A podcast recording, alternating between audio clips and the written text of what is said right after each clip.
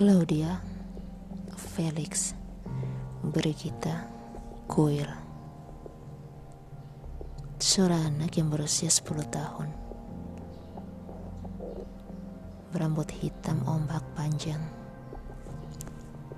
Terikat kuncir kuda. Memakai pita biru di kepalanya. Kulitnya berwarna sawaga matang sedang gaunnya berwarna biru sampai di bawah betisnya. Sepatunya berwarna putih. Dia memakai gelang kecil di sebelah tangan kanannya. Wajahnya bulat, matanya mangkap besar. Hidungnya sedikit mancung, bibirnya tipis. Dia punya tahi lalat dekat telinganya. Sebelah rahang bagian kanan.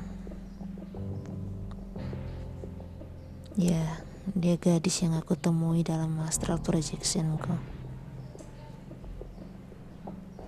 Aku tak pernah menyadari bahwa dia telah mengikutiku selama hampir tiga tahun ini. Dia jarang menampakkan dirinya. Dia jarang bergabung dengan kami. Karena dia tahu ada sepuluh anak lainnya yang selalu mengikutiku ke mana saja aku pergi.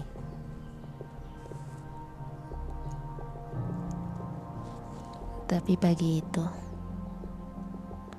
dia memanfaatkan momen ah, saat aku melakukan perjalanan astral projection momen di mana aku melakukan perjalanan spiritualku. Perjalanan yang sangat amat berbahaya.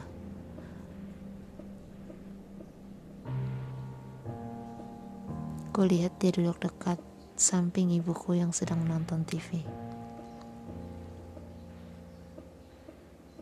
Dia menengok arahku dengan penuh senyuman kemudian menghilang.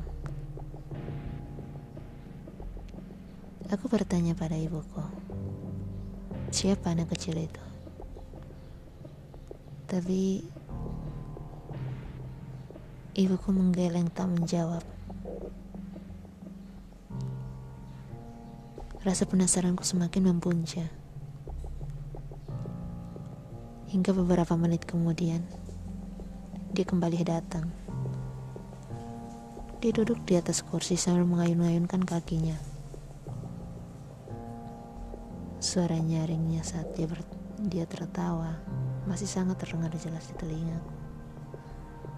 Wajah pucatnya yang hampir mendominasi seluruh kulitnya. Perlahan-lahan mulai mencuri pandangan mataku.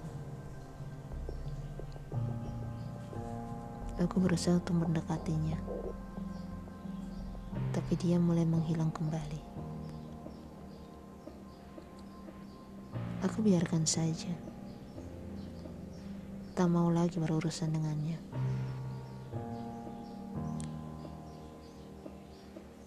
Namun perlahan-lahan ibuku mulai resah.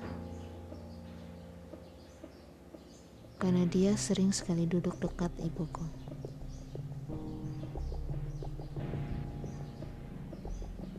Rasa penasaran itu membuatku bertanya lagi. Siapa kamu? Dengan santainya dia datang, menggenggam tangan kananku, sedikit mengayun-ayunkan, kemudian tersenyum manis padaku. Nampak deret gigi putih kecilnya itu dengan senyuman yang khas dengan dua lasung pipit tepat di bawah ujung sudut bibirnya.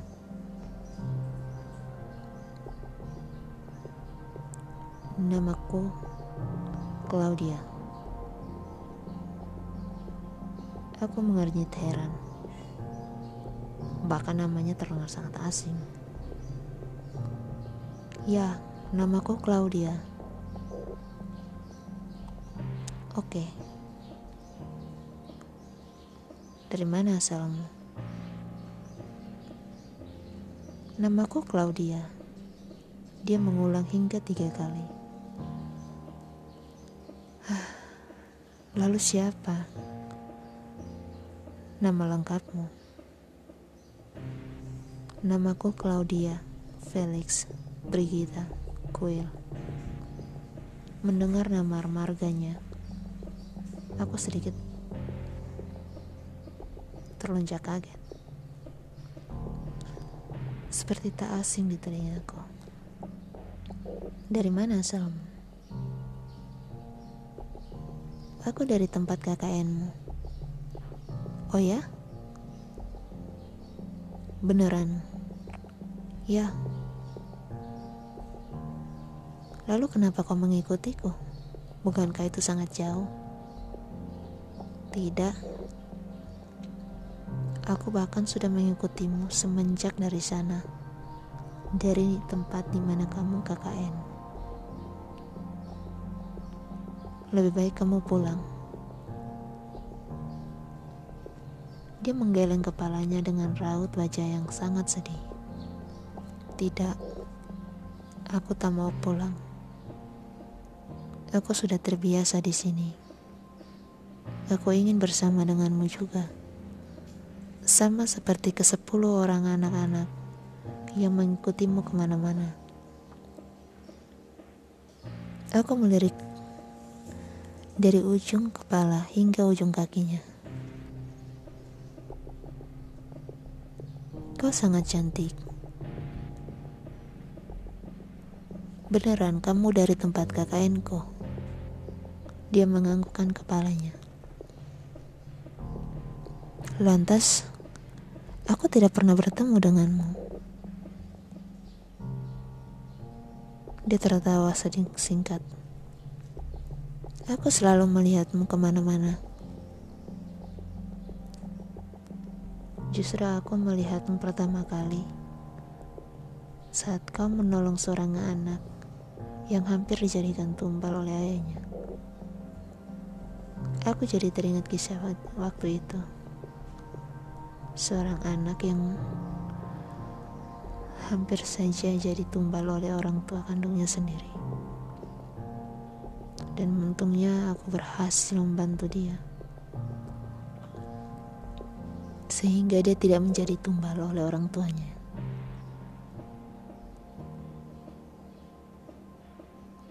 Lantas, sudah berapa lama kamu mengikutiku? Claudia tersenyum ini tahun ketiga aku bersama denganmu tanpa kamu sadari. Ini juga tahun ketiga aku memandangmu dari jauh. Dan ini tahun ketiga aku meninggalkan tempatku yang sudah bertahun-tahun aku tinggal. Dan ini adalah tahun ketiga aku berupaya keras untuk bisa bertemu denganmu meskipun melalui perjalanan astral. Aku terhenyak begitu mendengar penuturan katanya. Berapa usiamu? Aku? Ya. Aku baru 10 tahun. Aku memandang kesal karenya. Ya. 10 tahun. Apakah kamu sudah meninggal? Atau kau masih sedang sakit? Dia menggoyangkan kepalanya kemudian menghilang. Aku mengembuskan nafas kasar. Kenapa sih menghilang lagi? Lalu aku kembali ke dalam kamarku hendak menyudahi perjalanan astralku. Namun lagi-lagi, Claudia muncul dan menarik tangan kananku. Dia memelukku, lalu kemudian menggoyang-goyangkan tangan kananku. Aku suka baumu, harum. Aku mengernyitkan dahiku, tidak mengerti apa yang diucapkannya. Ya, aku suka baumu. Sangat harum. Aku tak pernah mencium aroma seharum ini. Dan kau itu sangat bercahaya. Ke mana pun kamu pergi, aku pasti tahu ke mana kamu pergi. Rasa penasaranku semakin tinggi. Ku ulangi lagi pertanyaanku padanya. Apakah kau sudah meninggal? Atau kau masih sakit? Dia menarik tanganku ke arah tempat duduk, lalu duduk di arah sampingku. Aku meninggal tepat di mana aku baru saja pulang acara dengan orang tuaku ke sebuah pesta hari ulang tahun temanku.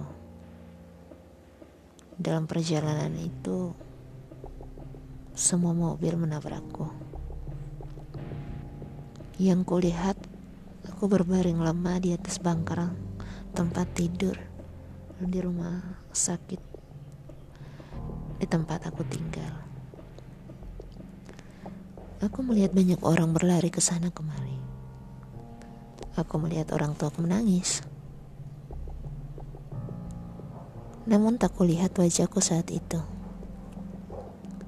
hingga satu kalimat terlontar dari mulut ibuku yang menyadarkanku. Claudia,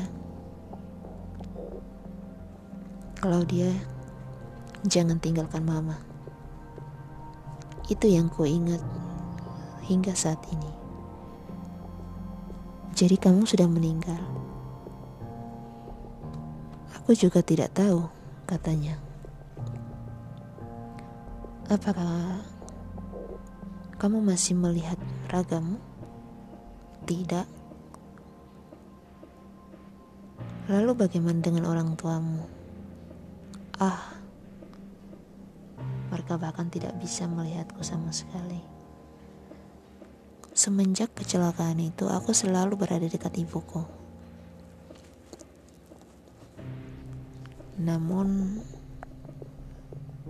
aku tak ingat apa-apa lagi saat itu. Aku memandang sebuah peti yang dimasukkan ke dalam tanah. Tapi aku tidak sadar bahwa aku sebenarnya sudah tidak bisa lagi menggenggam sesuatu. Tidak bisa lagi memandang segala sesuatu seperti sebelumnya. Ibu bahkan tidak melihatku. Dia bahkan tidak menyentuhku dan bibirnya tidak lagi menyebut namaku. Dia menjadi sedikit murung saat itu. Ini berlangsung hingga kedatanganmu. Aku, ya, saat kau membantu anak itu, aku memandangmu dari arah jauh karena kelima orang temanmu itu selalu saja melingkupimu. Lima? Oh ya, benar sekali. Saat itu aku pergi dengan lima orang teman tak kasat mataku. Karena limanya lagi kusuruh tinggal. Mereka hanya datang di saat-saat aku butuhkan. Sedang Franz Raina, Desi dan Elvi, juga Esther yang menemaniku saat aku berada di tempat KKN-ku. Iya, aku memandang mereka juga. Lalu, aku takut mendekatimu karena terlalu banyak yang mengikutimu. Bukan hanya mereka, tetapi yang lainnya juga. Kau terlalu baik untuk diikuti dan terlalu amat jahat bila sudah memarahi kami. Aku jahat, ya. Aku melihatmu beberapa kali mengusir beberapa tante-tante jahat yang menghuni sebuah mes guru.